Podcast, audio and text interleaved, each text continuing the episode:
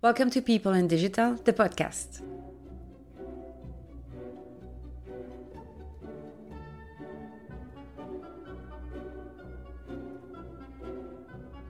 My name is Amélie Berens, Customer Experience Consultant.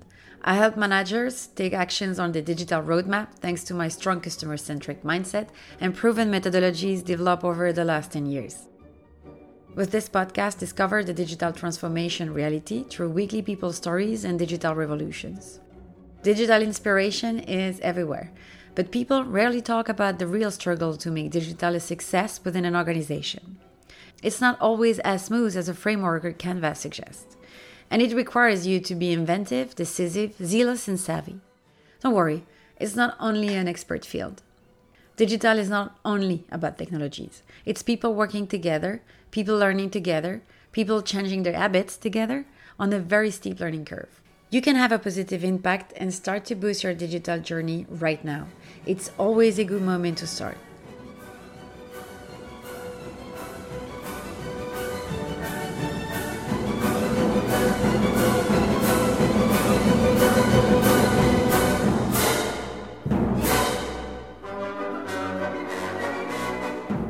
Before we dive into this topic, I would like to share the good news with you. My website is live. You can now download for free all the guides and templates I prepare for you and find all the content I share with you here and on LinkedIn and so much more to come. As you are now listening to the episode regarding customer experience, I would recommend you to start and download the free guide to map your customer journey. That's a must have when you work on your customer experience. Thanks to this 20 page practical guide, you learn a step by step customer centric method, the key elements for solving problems for your customer and therefore for your business, how to define accurate initiatives, and how to turn your customer journey map into a collaborative tool. Plus, you'll receive a slide template so you can start using the method right now. You can find it on amelieberens.com. I put the link in the description. So now, Let's go.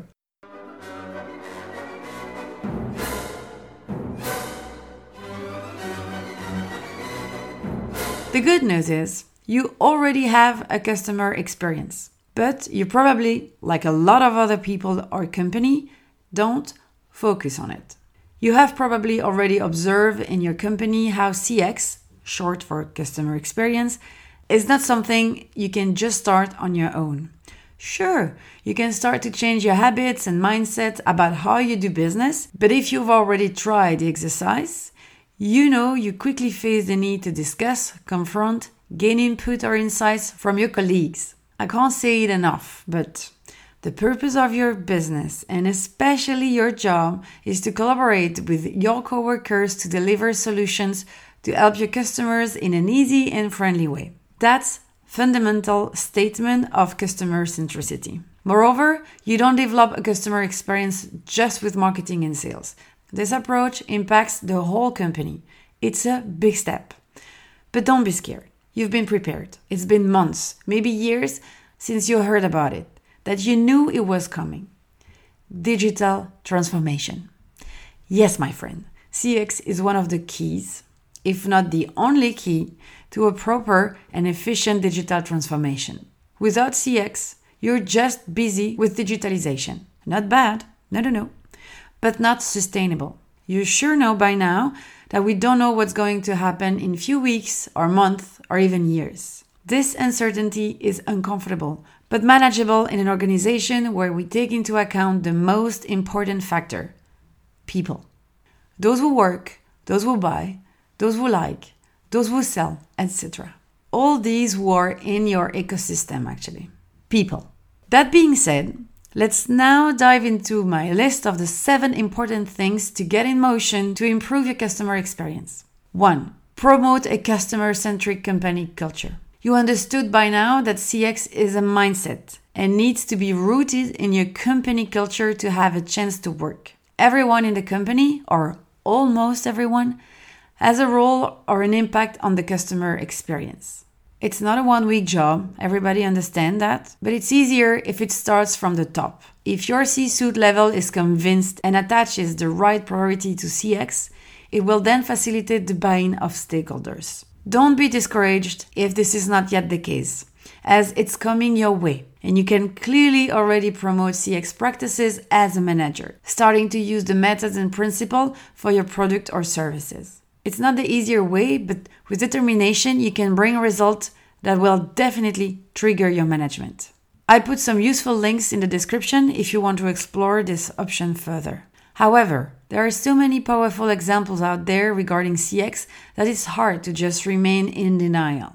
Nike, Google, Lego, Emirates, Glossier, Apple, Disney, Netflix, and so on. Successful companies are already customer centric. CX is part of their DNA. Or they turned the ship around and made the bold move, the bold investment to transform the business and focus on customer experience before it was too late. Two, make CX a real priority. I know change is not easy, and that's why it's better when you are together in this as a company. If everybody is convinced or about to be, make CX a real priority.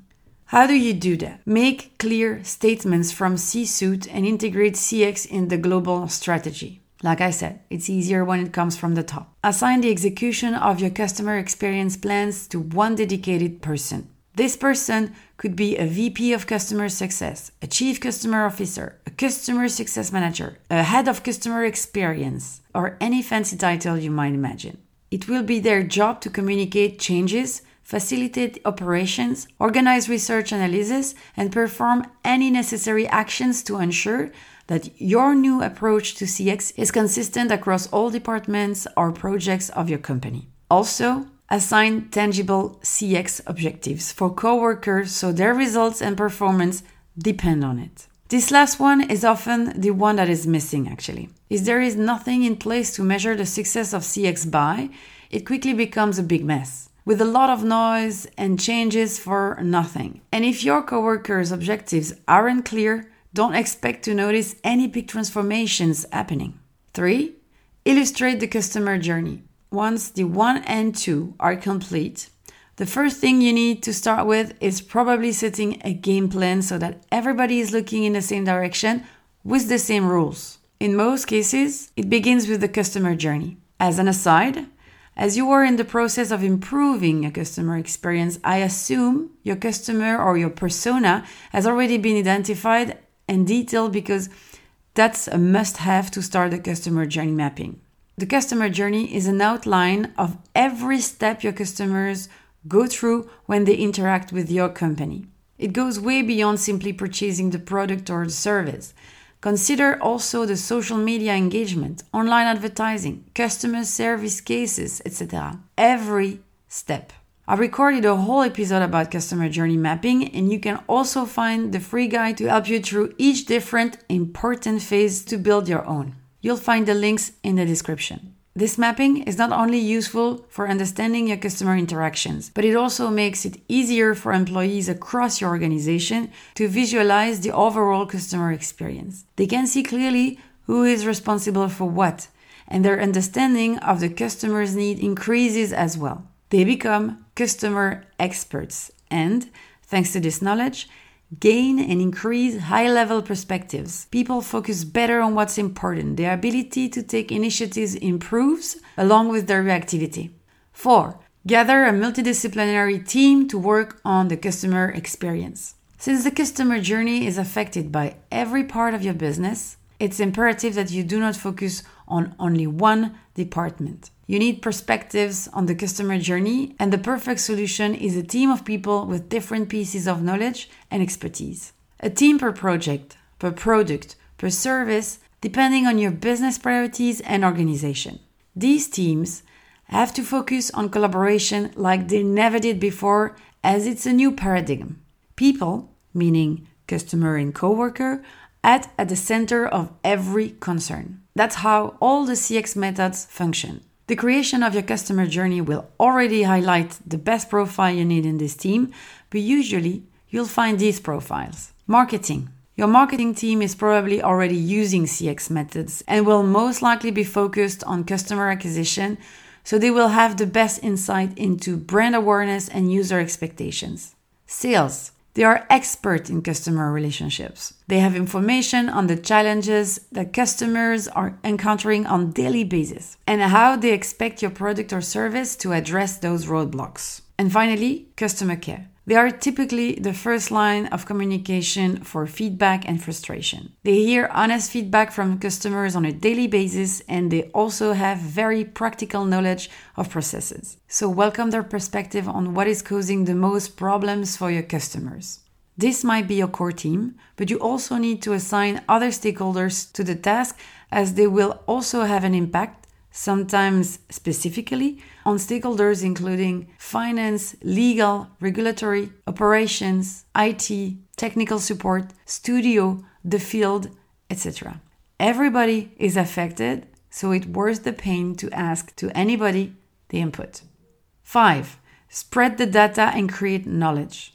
CX is pretty new for most people, so don't expect change if people are not informed or trained. Your core team is defined and they will soon become experts. It's important that the team shares their routines and gives access to their findings to other stakeholders to get the entire company on board with your new customer experience plan. Keeping all the coworkers in the loop regarding the conclusions found from research will help the different teams optimize daily internal processes such as customer routing, workflow automation, improve product or services, increase upsell opportunities, etc. But the first priority should be to train people.